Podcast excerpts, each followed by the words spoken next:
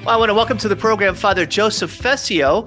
Uh, today, he is the founder of Ignatius Press, and he is here to today to talk to me about a book called The Divine Project by Benedict XVI or, or Cardinal Joseph Ratzinger. Welcome, Father Fessio. Thank you, Tom. Good to be here. And I really appreciate you uh, joining me on this uh, your patronal feast day. It's the uh, the what it was removed to today. Today we're actually recording this on the on the twentieth of March, but it's the uh, the celebrating the day, the feast of Saint Joseph. It's a beautiful thing to support. Joseph is a support and a helper and a guardian. And also we have Joseph Ratzinger as the saint patron. And when I celebrate Mass now, Tom, every day I pray to him, help me celebrate the Mass more worthily and more reverently, because he certainly was beautiful, uh, the liturgist, not only in his writings, but the way he celebrated Mass. Yeah. Amen. Uh, Father Fessio, uh, let's stay to the theme of Joseph for just a minute. Uh, again, on this transition feast day, this transferred feast day to today. Uh, Joseph was one entrusted. There was a sense of stewardship there. Yeah, he was entrusted with the care of the Blessed Mother and and the Lord and our Lord Jesus. Um, as you think about your own life and reflecting on the mission that is yours, it feels like that in a certain way you had a stewardship. There, there's an entrustment given to you that was expressed in the founding of Ignatius Press, uh, bringing into the English language some great uh, minds, great theologians of the 20th century. Is that how you've conceived of it? Uh, talk about that. Sure. As I started growing older in the faith, I became more interested in names, what the names mean, you know. Uh, like you're the twin, Thomas, Didymus. Uh, Joseph, Yo, Yah means God and Seth comes from a excuse me a Hebrew word which means to increase or to make more. So uh, may God increase. May God help you to increase. May God be the source of your increase. In any event, uh, as I grew through high school and college, I wanted to be an engineer because engineers make things. They make things bigger. They make things better. You know, they create things, and that was my my great desire. Also, being an American, growing up in the 50s and 60s, which were kind of a golden age in this country. There weren't the polarizations you see now. There wasn't the woke culture that you see now. It had its faults, but still, it seemed more normal, much more normal to me. And I've been so blessed to be brought up in America, have a family, you know, to have a good education, to be in the faith. I wanted to give something back. And so I decided I'd be an engineer. I would go to South America, help the poor with dams and roads. I try and teach them catechesis as a layman, get married and have a family. All was my great plan. Uh, but the girl that I thought might want to do this with me turned out had already signed up for the convent. So I began to reflect on that, and, and uh, I entered the Jesuits in 1961. and what I look back on is this uh, just as St. Peter was a fisherman, and God raised that material profession of fishing up to a spiritual level, being a fisher of men. I think I was also preparing to be a, a maker of things, you know, an engineer, uh, and became kind of a spiritual engineer, project manager, so to speak. So I'm not a scholar. I'm a fair teacher because I don't teach my own ideas. I introduce students to good books, you know, like de Lubac and Balthasar and Ratzinger and Chesterton and Lewis and so on. And so uh, I look back now and I see that God called me from being an engineer to building something for him and his church. And that's what Ignatius Press has become. And I'm really delighted because it's been a great blessing for me, especially, Tom, I want to say this. I'm, I'm 82, so I don't know how many more years I've got to say this, but I want to give credit to, as they say in the sports world, to all my teammates here, all those work with me at Ignatius Press, and we got a great group, uh, a wonderful group that is, uh, you know, self-starting. They're competent. They know what they're doing. They love the church. We pray together. So uh, that's kind of the overall uh, beginnings of Ignatius. But actually, Ignatius Press uh, began because of Ratzinger and two others. But I'm talking a lot here, Tom. I don't know if you want me to keep on going. You're, no, you're not an old man. You're not an old man yet. When you get my age, you'll start wandering too, maybe. I love where you're wandering. These are these are beautiful uh, little nuggets here that you're bringing out today, Father Fessio. So, uh, this idea of stewardship, you were mentioning that there were three authors that um, really were at the source of you feeling this prompting and, and this nudge to uh, begin Ignatius Press. And you said it goes back to Cardinal Ratzinger. I'd love to hear that story because some folks don't realize that you have a personal connection with him. Well, I'm sure a lot don't know that, uh, but it's all right. Uh, basically, I was a young Jesuit scholastic. I was working, uh, teaching at University of Santa Clara, and this is the 60s, and I tried to grow a beard, and uh, not very successfully, but it, it, kind of upset my superior, who was an old kind of hardline military chaplain Jesuit. Uh, and so I went to the provincial and I said, look, I, I you know, I'm not going to be a rebel. I'm happy to shave it. It's not much of a beard anyway. And he said, well, he laughed and he said, well, have you ever thought about going to Europe for your theology? no, I never thought about that. Should I think about it? Yeah, I want to think about it. So I did. So on the way back from San Francisco to Santa Clara, I decided I'm going to go to France for theology.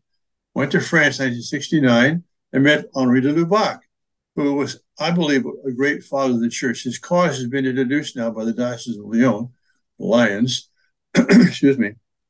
Uh, and uh, he's just a, great man of the church, wonderful priest, Jesuit, terrific scholar, writer, uh, and he just was my mentor. And when it came time, excuse me, uh, for me to pursue doctoral studies, I asked him, well, what do you suggest I do my doctoral work on? And he said, oh, well, uh, Hans Urs von Balthasar, the greatest theologian of our time, maybe of all time. I said, okay, that's a pretty good recommendation. Where should I do it? There's a very fine young theologian in Regensburg, uh, Joseph Ratzinger, Father Ratzinger. Uh, we're friends. I'll write him on your behalf. And so that was when uh, uh, de Lubac wrote to Ratzinger to have him accept me as a doctoral student because Ratzinger at that time was deluge with people who want to be as doctoral students. Yet I think over 50 uh, over, over time. so that's how I got to Germany and got to know Ratzinger, did my work on on uh, Balthasar. But during this time, Tom, by the way, what kind of a doctor are you? Uh, systematic theology. Oh, okay. You're not you're not a medical doctor, okay? Uh, because I never drank, uh, you know, alcohol beverages when I was growing up. Even though I was uh, an Italian family. I just didn't like it. When I got to France, uh, I began to drink wine with my meals, and I realized, well, this is not a drink. It's not alcohol. This is part of a meal. So I began to drink wine and, and eat cheese too. As a young American, I, I, I just used to eat Kraft Velveeta, you know. I thought was cheese. Now I think that's just a piece of plastic because in, in France, you got a different kind of cheese for every day of the week, right? Of the year, for that matter. Anyway, so then I went to Germany. I began drinking beer, and in Bavaria. And Tom, I discovered 13 kinds of beer, not, not brands, but kinds. I mean, there was Bock beer, Doppelbock, Märzen beer, Pilsner beer, Weizen beer, and so on.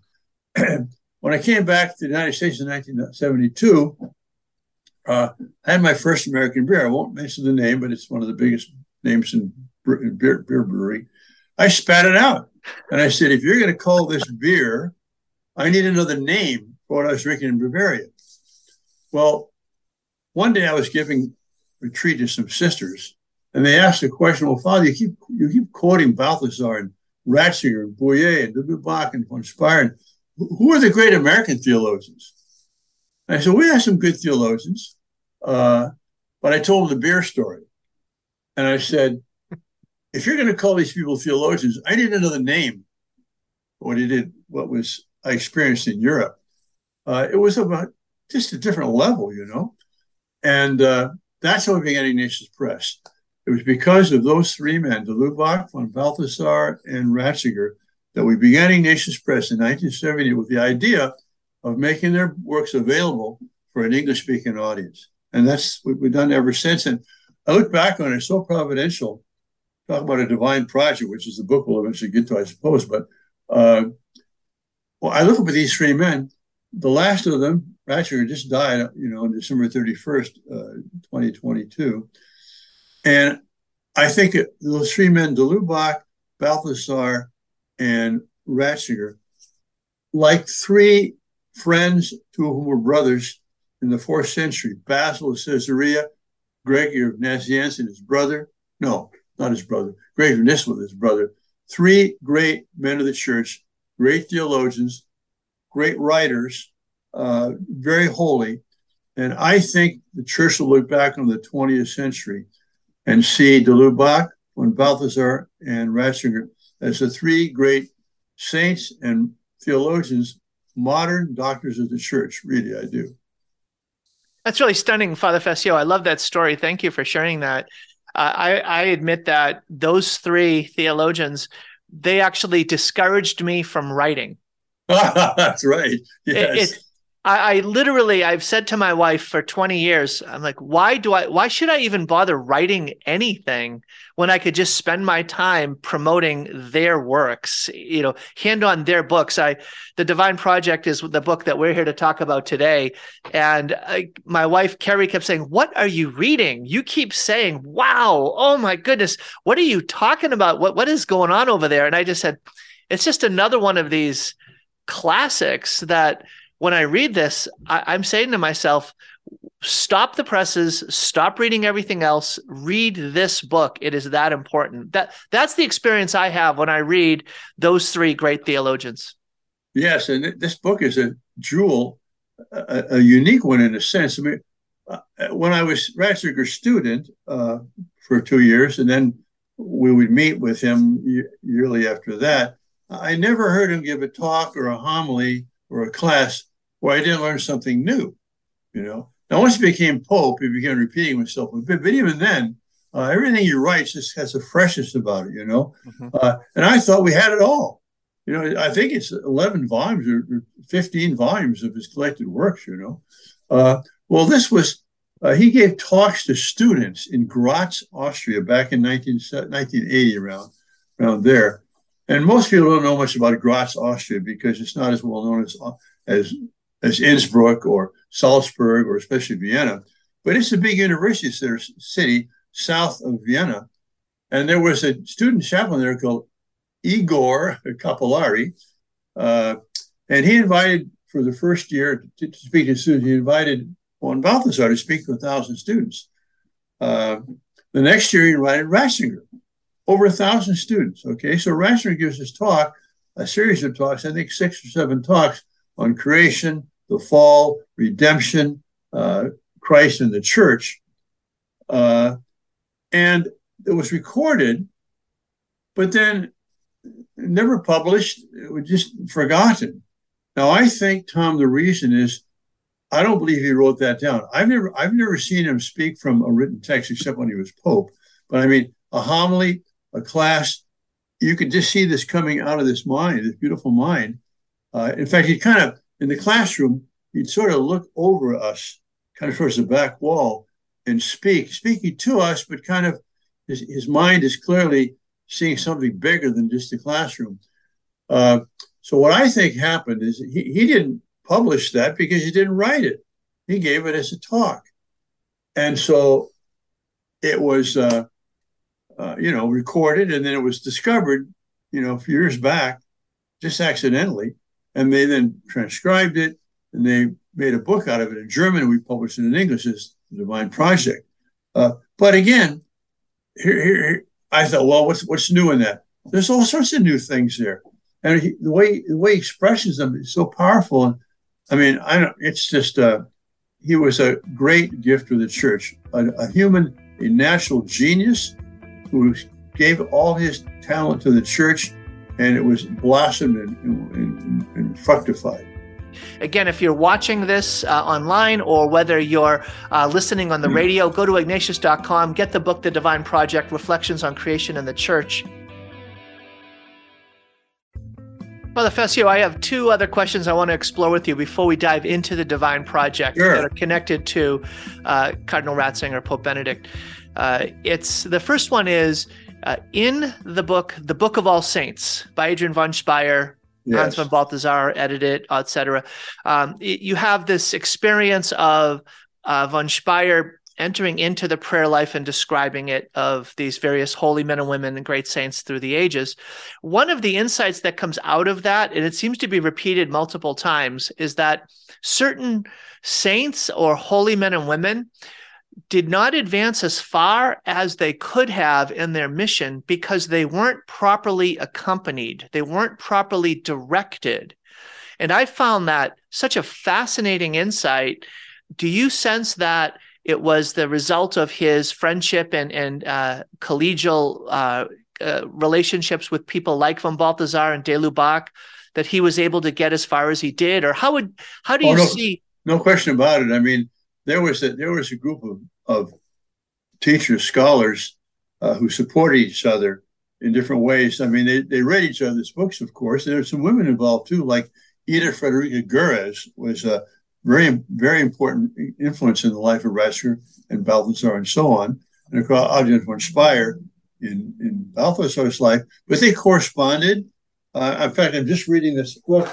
It's uh, 700 pages it's the uh, Hans Urs von Balthasar, the biography of a Jahrhunderttheologen, the theologian of the century. It's uh, it's like almost like a journal of what he does every day, what he's teaching. And it turns out that after the council, uh, they were concerned about you know deviations and things like that, and some of the council uh, theologians were going off the off the deep end, and so they wanted to come together and uh, form, uh, produce a text which would bring some clarification. They're going to call it Klarstellungen, that is clarifications. And they met. Uh, Balthasar organized it with, with Ratzinger, encouraged it. Uh, Bouyer, Gil Rahner was going to be a part of it. Schnackenburg, all the great names. They knew each other.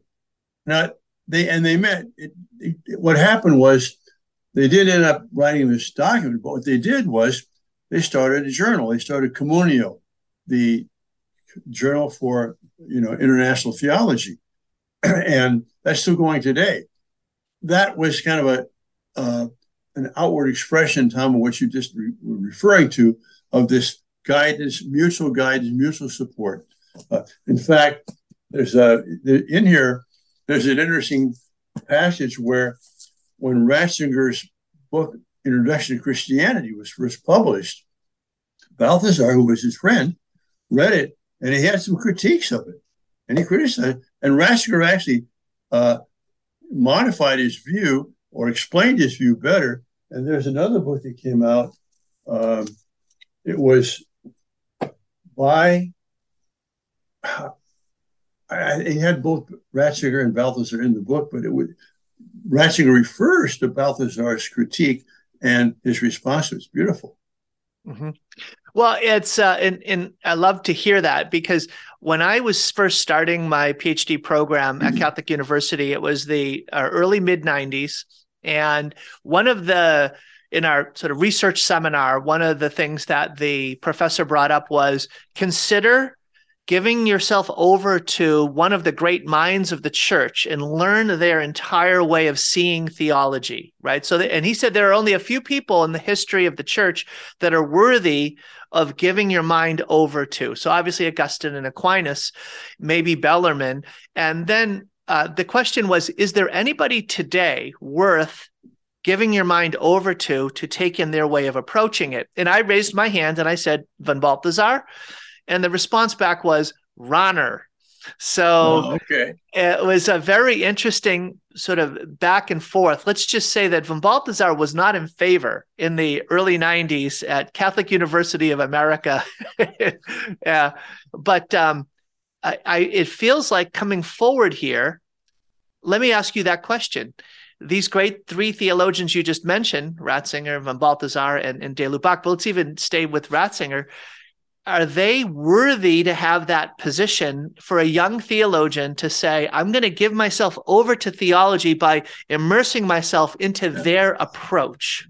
Yes, of course, you only give yourself entirely over to Christ. Yes. But in terms of a guide, a leader, a mentor, uh, you can take someone who's a good disciple of Christ, who's clearly close to Christ. And by the way, that's something which characterizes the theology of all three. You have it. I mean, you, I, I weep sometimes reading what they've written because it's written from prayer. There's no question about it. What, what were Benedict's last words? I love you, Lord. What a way to die, you know. Uh, but I, I, speaking of Rahner, Rahner and Balthasar worked together. They were friends, uh, and Rahner was uh, was I mean Balthasar was very careful when he critiqued Rahner in his book called Cordula or the Moment of Christian Witness, and that that upset Rahner, rightly so. And then and Balthasar wrote a you know in his next edition of it he explained himself and he tried to explain to Rahner where he thought Rahner was was basing too much on trying to draw theology out of philosophy, transcendental philosophy, Marechals in, in Kant and that sort of thing. And so it's true. When you were going through theology, and when I was studying theology, Rahner was the rage. So was Lonergan. But where are they today? You know, where are they today? There's some who will say, I mean, there's, there's a lot of good things in Rahner, and, and Balthasar and, and Ratzinger too will, will admit that. But he doesn't have the fullness. And in a certain sense, one of the things that characterizes Ratzinger and Balthasar especially is that they weren't just theologians. I mean, Rahner, I mean, you know, you go to his class and uh, it would on and on and on and on, you know, Seinsprache is German t- being talk, you know, whereas, you know, Balthasar and Ratzinger played the piano and they knew art and they knew literature, they knew history. By the way, here's a little story on Rahner. My good friend, Father Vincent Twomey, was a classmate of mine in Regensburg. He also was a doctoral student of Joseph Ratzinger. But he had been to some of the seminars uh, with Rahner prior to that. And he said in a Rahner seminar for his graduate students, you'd come in, 10, 12 students want to make a presentation, and Rahner would talk for the rest of the two hours. It was Ratzinger seminars, person made a presentation, Ratzinger would encourage conversation. He'd make sure everybody spoke, would say very, very little, almost nothing until the very end, just a minute or two. And he would summarize it in three or four long, beautiful German sentences, putting things in context, uh, giving everybody's contribution kind of a, a, proper setting. And you saw that he listened, you know, and he, he, he, he saw people, he loved people. In fact, that was his fault. He was, asked me, Tom, he was, he was too kind and generous. I mean, he, he was uh, on ideas, yes, he was sharp and he would criticize, uh, but as, for persons, he was very warm and friendly and forgiving. Hmm. And unfortunately, I think he allowed a lot of bishops, be, priests, to become bishops in Germany under his watch, who now are taking the church over the edge into the abyss. Mm-hmm. You know, Father Fessio, one of the things you talk let's bring about to this present moment here and then we will get to the book the divine project sure uh, uh, there is a, a stream of very conservative traditional catholics who have uh, criticized and even identified as modernist or heretical the approaches of von Balthasar and de Lubac. And part of their critique is often either saying that Ratzinger was not that close to them. It was only a distant connection, or he didn't really understand or agree with their theology. Um, so, would you talk to that a bit? Because I know there are a lot of folks that, are going to watch or listen to this interview who now have a, a radical idea that von Balthasar and de Lubac, the, the new theology, is somehow heretical or modernist or a sign of what went wrong with the church. Well, first of all, the, the idea that Ratzinger differs in any way theologically or spiritually from de Lubac and Balthasar is absurd. I mean, for one reason, why did de Lubac want me to write on Balthasar and have me do my thesis on Balthasar with Ratzinger? When I did my thesis on Balthasar with Ratzinger, he didn't say, "Oh, be careful, watch out, he's a modernist." Of course not. They were close, and he, they should read Milestones, the autobiography of Ratzinger until he became Archbishop of Munich Freising in 1977, I think it was. Uh, he talks about de Lubac and Ratzinger as the true great men of the church, great men of culture. So they know. Do we have to agree with everything they said? Of course not. They're not. They're not God. They're not. They're not Christ. They're not inspired like sacred Scripture is. But as far as uh, the the, the idea of being faithful to Thomas Aquinas, who himself was tributary to all the fathers of the church, East and West, and especially West, uh, uh, all three of them did the same thing as Thomas did. They wanted to reintegrate the fathers into modern theology along with Thomas Aquinas. So they're, they're not anti-Thomist. In fact, you know, Rat de Lubac got in trouble with his book Surnaturel in 1947 uh, with some of the strict Dominicans, strict Thomist Dominicans, but he was defending Thomas. He was saying oh, what Thomas has been poorly served by some of the manual theology of the early 20th century. We need to recover the real Thomas Aquinas. No, so the, this idea that uh, that de Lubac and Balthasar are modernists, but but Ratzinger is traditional. No, it's not. They are all the same, cut from the same cloth. So, Father Fessio, as you uh, consider the entire scope of the, you know, of the works of Cardinal Ratzinger, Pope Benedict, folks that are maybe not familiar with his writings and they want to begin somewhere, where, where would you encourage them to begin? I, I the, think the Divine Passion would be a good start, but also any of his homilies as Pope, mm-hmm. uh, or any of his homilies. Uh, and he didn't write very many books. Most of what are considered his books are collections of talks, of homilies, or essays that he wrote. Uh, but for you know, just a normal inquisitive but intelligent Catholic, I, I would say uh, Benedict's homilies uh, would be a great place to start. Mm-hmm. Nice. And then the Divine Project. Well, he's he was speaking to college students, you know. So. Mm-hmm. Yeah. Uh, well, I, I, I thought maybe you would start with like Introduction to Christianity or something like well, that. That, that that's an important book, and uh, I, I, but and I think it's it's accessible to ordinary people if they work at it. Mm-hmm. But it's uh, it's a pretty serious, pretty it's quite deep, you know. Yes. Uh, I mean, I think, I mean, another place to start. I think his greatest book, in my view, is the Spirit of the Liturgy because mm-hmm. he was a great liturgist. You know, he was born on on Holy Saturday morning and baptized at the Divisional Mass, which is in the morning of those in those days, 1927. So basically, I mean, he was born in the midst of the church's most important liturgical moment, the, the, the, the Triduum, you know, yeah. and it was it affected his whole life. And that's the one book uh, uh, prior to Jesus of Nazareth, which he actually sat down to write as a book. And I was there when he did it every year because we met with him every year.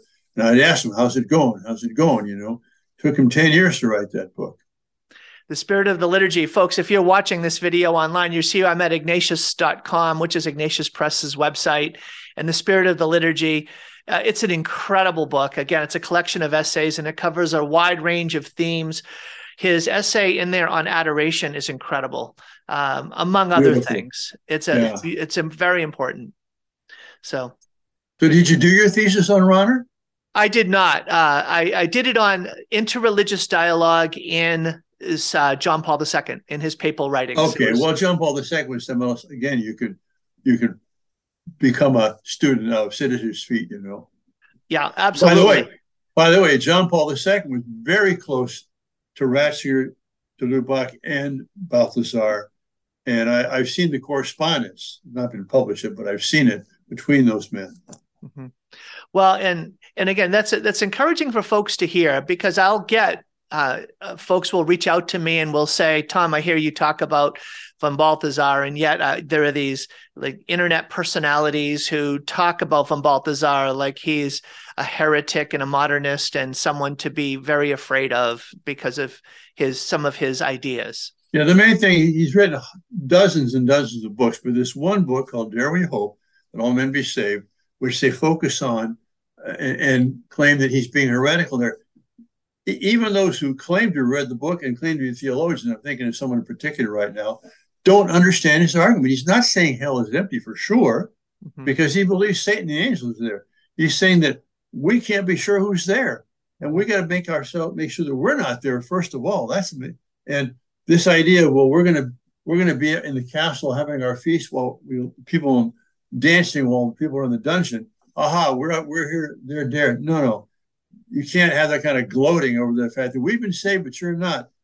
Anyway, his whole point is hope is a virtue where we want to try and, and, and hope that Christ's grace, Christ's love, Christ's redemptive sacrifice has reached us to the very ends of human existence, to the most abandoned and the most you know criminal, uh, that even they might have a glow of truth in them and turn to the light. You know. Anyway, but so that that's that's but you should read, read his book on prayer. I mean that that thing is a masterpiece, and it's not just on prayer; it's the whole doctrine of the church. Read his Heart of the World. I mean, you want to read something that will move you emotionally.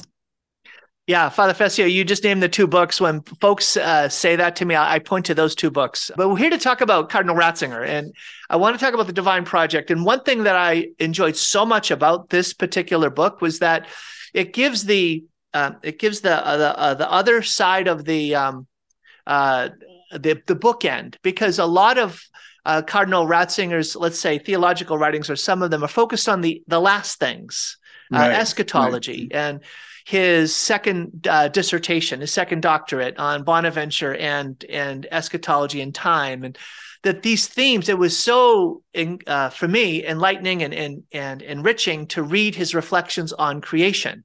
I agree, and especially uh, you know, Tom, I, it comes through a little bit in this in his on a creation in this in this book. But uh, for years, I've been dissatisfied with what I've read about evolution and creation, mm-hmm. and I've I've thought that no one has got it right in my my view. Uh, and to me, the key is recognizing that God doesn't create the world and then sustain it. There's no time in God. Time it or all time is in God, but God is outside of time. And so he's not creating any less this very moment than he did past tense. There's no past tense in God at the first moment of the Big Bang, whatever it was. But so I actually started writing something. I don't write very much, but I'm going to write something. And then I came across uh, his dogma in preaching. And there's a chapter there called uh, Creation and Evolution, uh, 16 pages long. I said, well, okay, I, I can tear up my document now because it's there. He said it. I mean, he's so penetrating on those things. Yeah. I'm talking today with Father Joseph Fessio. He is the founder of Ignatius Press and has talked very powerfully about the stewardship of bringing the writings of Cardinal Ratzinger, Pope Benedict, out into the English speaking world. An amazing uh, uh, stewardship that you've had, Father Fessio. I really appreciate that. Talking about this incredible book, which I encourage you to get, called The Divine Project Reflections on Creation and the Church. The, the first several essays are in fact, on the creation accounts in the first few chapters of Genesis. And he does there a number of things that um, that unwind and correct some contemporary mistakes, really, regarding how to interpret the first few chapters of Genesis in the creation accounts, and then offers incredible uh, insights into how to understand who we are as human beings and the divine project of creation uh, that uh, that are laid out in those first few chapters. Uh, Father Fessio, I want to talk a little bit about some of those corrections, if you will, um, unless you want to uh, just add anything to what I've said. No, no. thank you. your memory is better than mine, so I'll glad to hear what you're saying on this. well, uh, right at the beginning, I just said, "Whoa, hey, I remember this," because uh, the essays were from uh, these lectures in 1986. So I was just in my first year at the Gregorian University, uh, doing my first cycle, and I remember learning that, oh yes uh, the concept of creation is a later addition to the insights of the people of God journeying with uh, journeying in, in the in the different stages of revelation. That their first experience of God was as a savior, and only later as a creator. And he just throws down the gauntlet and says, "No, no, that's not the case. We're reading the scriptures poorly if that's what we think the situation is." So, talk to that. Well, no, you t- you keep going. I, I, it's a while since I read this book, you know. Yeah, so that, that that's uh, one of his points is that no, no, no. If you if you think that the way to interpret the scriptures is to say, well, the first text that we study is Genesis one, because that's the first text, then that's the way to understand what it means. And then the second text is what's in Genesis two. He he changes this, he corrects it by saying, no, we have to take a look at the the history of the texts and, and these aren't the earliest texts and they come from a later stage. They come from the time of the exile and that's going to contextualize the insights that are there. In fact we have to go back to early texts and he draws out uh, the melchizedek section of genesis as well as other texts in, in um, other earlier uh, prophets and draws out the fact that god was always experienced by the israelites as a creator always as creator. Yes and and, and one of his themes ratzinger's themes is that the whole point of creation is redemption uh, and the bringing back the universe to, to, to, God. And this, the whole seven day scheme and, and, ending up in the Sabbath and creation is for the Sabbath. Uh, that's something he, he, he, he does this throughout his writings, especially this one and especially also in the Spirit of Liturgy, is historical and the cosmological belong together that that's why we face east during Mass, during, during the Eucharistic sacrifices, that the, the sun is rising, okay, in the east. That's part of the cosmos. Uh, but Christ is rising. That's part of history. And we got to see the two together as we worship God, the God of creation, and the God of redemption that was one of those parts in the book Father Fessio where I was like, "Whoa, yeah, that's right, that's so good." My wife was like, "What are you reading?" It was when when he was uh, interpreting why why were there seven days of creation and what is the Sabbath and all of the work of of human beings is for the sake of worship that that's our fundamental work. That's the meaning of our existence is found in living the sabbath. And sabbath is not just resting from work but it's no it's setting aside time for our primary relationship is with with god and that's expressed through worship. So powerfully expressed in the number 7 yeah and you know he's always been someone who sees things symbolically and that's very christ-like because christ told parables right there's always these kind of symbols. Uh, and the number seven, again, here was something I never thought of before. It's a beautiful idea that because the Jews uh, began to disregard the Sabbath and think more of you know commerce and the daily work and so on, and began to uh, abuse the Sabbath, he punished them in exile. For how long? 70 years. Why 70 years? That's 10 times seven. You you violated the seventh day. Here's what happens. You you're going to be exiled for seven years. It's a beautiful idea, you know. I that was one of them. I just was like, where did he get this? It is so profound. And he tips on his head again the idea that people typical commentators would bring to this normally they would bring out in these scriptures is that the time of exile was a time of deep questioning is god really god if we could lose the temple if we could lose uh, israel uh, jerusalem if we could really be defeated does that mean that our god is really not powerful and he flips it on its head and says, No, God is teaching a lesson. You yeah. will learn Sabbath. You will learn to rest one yeah. way or the other. Uh, I, I, don't know where he got that from, but I had never read that before. I hadn't either. I think it's from prayer and from his brilliant mind. So there may, there may, be some roots in some father somewhere, you know, because I mean, you probably had the experience that I've had too. Is that I get an idea what something is brilliant, and I find out that Augustine already said it, you know, or or Irenaeus. So, Father Fessio, in the book The Divine Project, he goes on to bring out some incredible insights that I think are so important today. Here, let's let's get into another one of these. Let's call it contemporary um, ideas that are beginning to hold sway in the church right now, and that is somehow the traditional Catholic who's truly conservative and truly traditional simply goes back to the fathers quote texts their approach to, say, for instance, their interpretations of Genesis 1 to 3, carry that into the present and say, therefore, there's a young earth. The, that that that's how we understand things. And, and Cardinal Ratzinger in this book, in these lectures, says something simple, which is you're not going to ever understand the Old Testament if you just read it in order. You have to read it not only in correct historical order to understand it, but you have to read the Old Testament in the light of the New Testament. That's what's going to bring out into the open the real full meaning of the Old Testament, including these creation accounts. Right. Where he and, says, and, and, and that's a prototypical Augustinian idea. You know, novo testamentum in vetere latet, vetus testamentum in novo patet. The Old Testament uh, is made made patent, made obvious, made clear in the new. The new is hidden in the old. Yeah.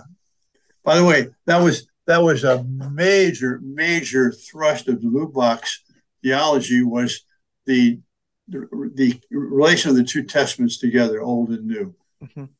Yeah, amen. In his book Catholicism, right? Yeah, he he unfolds that very powerfully, and then gives those series of texts at the end of that book on Catholicism itself, which is again yeah. am- amazing. So, in that book, uh, in The Divine Project by, again, Cardinal Ratzinger, it's on Ignatius Press's website, ignatius.com. It's on sale right now, folks. So, if, again, if you're watching this uh, online or whether you're uh, listening on the mm. radio, go to ignatius.com, get the book, The Divine Project Reflections on Creation and the Church. But, Tom, if you, any of your listeners or uh, viewers have a Catholic bookstore near them, that's the place to buy books. Please support your local Catholic bookstore. Those people are doing wonderful work for the church, and it's not financially rewarding. So keep them in business. If you can't, we're there for you at ignatius.com. Don't go to the behemoth. You don't need the behemoth. Leviathan, uh, let, let, let him play in the, in Mediterranean. But if you want uh, to buy books, our prices are as good, if not better and our delivery is as good, if not better, actually. I love that. That's a that's a kind of a stewardship down further down the chain because you're right. So many folks involved in Catholic bookstores are there as a mission as well, and so yeah. mutually supporting each other. That's a beautiful gift. So in the Divine Project, for instance, um, he connects the creation accounts to Christ, to John 1 1. You're not going to understand Genesis 1 without John yeah. 1 1. Yeah. And bringing out insights like the, the meaning of the sun and the moon as deities that are overcome and they're they're they're just elements of creation the meaning of the serpent which was a seductive source of wisdom in in eastern uh, uh, eastern religions at the time compared to uh, being relativized as a one who's going to tempt to mistrust the covenant. These kind of rich insights are just throughout this book. They are. So the Divine Project it um, it strikes me as something that is so important today because the way in which uh, Genesis one and two and three are being interpreted by even traditional, very conservative Catholic sources is misunderstanding the tradition and misunderstanding the way in which the church today is supposed to interact mm. with progress in the sciences social sciences uh, technological sciences historical sciences and cardinal ratzinger is not afraid of authentic insights from these sources and brings them into the divine project i've never understood how you get young earth out of the bible because you can read Genesis 1, that's fine, the seven days, six days creation. Go read Genesis 2. And, you know, man is there before the, the plants and animals are. I mean, your order's reversed. Well, which one is right? Well, why are you going to follow chapter 1? It, it's telling us that it's not meant to be taken chronologically. Mm-hmm. And of course, none of the fathers took it that way. From Origen, Augustine, the Greek fathers, they recognized this is a, it's true, but it's true in a symbolic way of our origins. Yeah. Amen. Father Fessio, there's another part to this book that I think is, again, so it's, it's a very strong theme in Cardinal Ratzinger's writings. And it's, again, a corrective and very important uh, for the world today. And that is the relational dimension of human nature. Yes. That created in the image of God is at its essence relationality. Could you talk to that? Sure. And that I really was struck when I went and reread Introduction to Christianity because in that book, he spends a lot of time on prepositions. What does it mean for God to be in us, or us to be from God, or near God, or with God? And he says, uh, prepositions are what bind us one to the other. And there is no life without prepositional relationship. And uh, what's it rooted in? The fact that God Himself is subsistent relations. That is, relations which aren't simply between, but are something in themselves. Father, Son, Father, Son, Spirit, and so on. So yeah, Ratzinger is very strong on that because uh, he takes language seriously and he takes being seriously. You can't just be. We have to be from God. And if we're from God, we have to be for God. And if we're from God, we have to be for each other. Anyway, it's all connected, it's all related. But he brings it out in a much more eloquent way. By the way, Thomas, I mean, you know, I try and say these things myself, but I, why the reason I don't write is that I can't write as well as these people can. So I say, go read them. And by the way, you're mentioning this book again and again, which is great. But beyond that, I want to say we need to encourage people to read. I mean, fine, social media is fine, Twitter is fine for some things. I guess I'm not on it, but you can't live your life in 143 character bytes, you know. Uh, and you, you have to spend some time in deep reflection, deep reading. I don't mean complicated academic stuff, but I mean uh, there's so many good books that you can read that you would like, or like novels. Uh, that they take Michael O'Brien's novels; those are very good too. Anybody read them? Anyway, I want to promote reading for all those who are, are watching this or listening to this because you know I understand if you're driving in your car, put on a podcast. But if you're sitting in your living room, you know, don't be watching television or going on the internet. Pick up a book, light a fire with real wood, and have Amen. I love that. Wine. I love that. That's that's beautiful. I want to. I'm going to circle back to that point, Father Fessio. I'm talking today with Father Joseph Fessio. He is the founder of Ignatius Press and has talked very powerfully about this incredible book, which I encourage you to get, called The Divine Project. Uh, I was reminded when I was reading The Divine Project in his section on the relationality of the human person. The i is must be connected to a thou in order to be fully an i right? That relational dimension of our essence. Yeah. there's an essay in principles of catholic theology joy as the first word of the gospel as that keynote of the gospel. And he has that section in there about how uh, we only discover the affirmation of our own existence from another. And it ultimately from christ christ's yes to our being by being willing to die for us is a beautiful expansion upon what he says in the Divine Project in his section about the fact that we're created in the image of God. That was what came to me. Um, and, and again, that's very von Balthasar throughout, you know, how many of his books talk about the, the smile of the mother is what evokes yes. the eye, yeah. right? I've heard it said ever since I was a young person, you can't love others unless you love yourself first. That's a bunch of nonsense if if you're not loved first and then you respond to that, you don't you can't love yourself. Yeah. Yep. You got to be loved. That's that's why, by the way, families are so important. Marriage solidarity is important. The fidelity of, of the spouses. Children need two parents of the opposite sex loving them, into which they then learn to love. Amen. Uh, it made me think about John Paul II as well, right? The family as a communion of person, yes. individual. Yes. The the I thou that the, the person is gift, right? Each person is gift, not just has gifts, and and that you receive the the the love of the other, and then you're called to celebrate, affirm, and then to give back, right? All of that love is self donation. So much there. Um, you, you see them all coming together, and that for me is is is the richness of what just one sign or one one aspect of the richness of these incredible theologians that God has given us to our time, these saints and theologians, right? John Paul II, uh, now uh, Cardinal Ratzinger, ben- Benedict XVI, right? Benedict XVI, along with von Balthasar and uh, de Lubac, among others.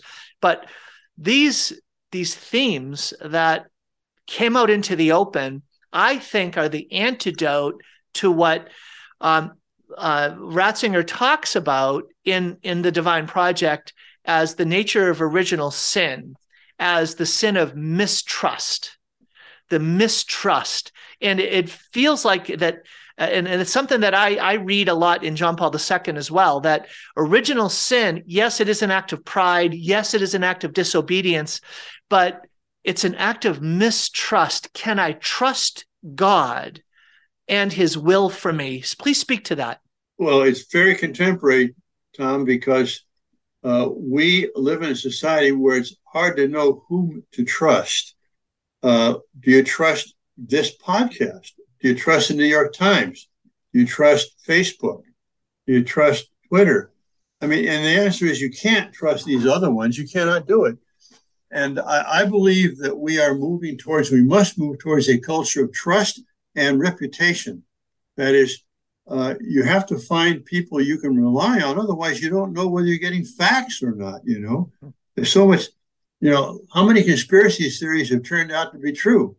Uh, how many debunked positions have turned out to be true? So yes, we have to build up a a society of trust. It begins with Christ. It begins in the family.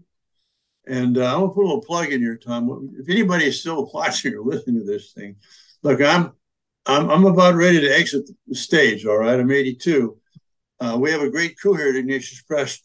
I want to make sure we move forward, and we're going to try and associate others with ourselves as friends, sustainers, and patrons. So, if you want to help Ignatius Press, you go, you know, go to our website, donate, and keep your eyes open. We're going to start to do some promotion of things we want to do to expand our activities, uh, so the Ignatius Press can continue to be a place people can trust uh, to find the truth. Amen. And Father, this will be my last point, and then I'll let you speak to it, and then we'll we'll finish up. Okay. Permanence versus contingency, and the the concept that we're on a journey, but we're on a journey that is connected to something that is immovable, that is solid, that is permanent. And so that theme of journey, resting in permanence, is again uh, a profound way that Ratzinger in these in these lectures from 1986 is speaking about evolution and uh, biochemistry and microbiology and saying that the deeper we go in and the further we go out, the more we get to permanence not as a threat, but as the basis for authentic evolution, because authentic evolution is, in fact, a journey. Uh, just the way that he was able to say that in 1986 was, again, just eye opening and stunning to me. That's right. And, you know, we have out here in the West, we have things called tumbleweeds. You know, they just roll around, uh, they grow and then they roll because they're not connected to something stable. And we're living in a time where the idea of progress is so at the forefront. We think every, everything does change. That's true, but what what stays the same? What what where can we stand? Das moi pu sto. Give me a place where I can stand, as the Greeks would say. And what is that? It's the holy sacrifice of the Mass. And that's why we don't want innovation in the Mass we want to root ourselves in Christ, the same yesterday. That doesn't mean we can't have gradual organic growth, but it's got to be rooted in tradition. It's got to be the same mass that Jesus began and that Peter celebrated and that Augustine celebrated. So I'm, I'm, uh, am I for the traditional mass? Yes. But what does that mean? For me, that's the Novus Ordo with the ordinary in Latin, uh, with the, but facing east. But the mass should be a ritual expression of stability, of standing in Christ. And then we can face all the changes there are. We don't have to worry about them. They're not going to uproot us, you know, from Christ. Amen, Father Fessio. That's a great place to end the interview yeah. because the uh, the Divine Project, the book we've been talking about today, he points us right to the Eucharist as the source and summit of everything. And if that's the place where we authentically and most profoundly relate to our creator, the, the one who has established the divine project, that it ought to be marked by the proper mode of relating to our creator, and that's reverence. And when we've sacrificed reverence for the sake of relevance and being casual because therefore we're attractive, seemingly, we're mischaracterizing the nature of the relationship. There's my final word, Father Fessio. I'll give Amen. you a Amen. Amen. God bless you, Tom. Keep up the good work. Thanks, Father Fessio. I really appreciate your time so much today on the program. That's Father Joseph Fessio. Please go to ignatius.com to uh, capture the great books, The Divine Project, and so many other incredible works from these great theologians and many others. Thank you.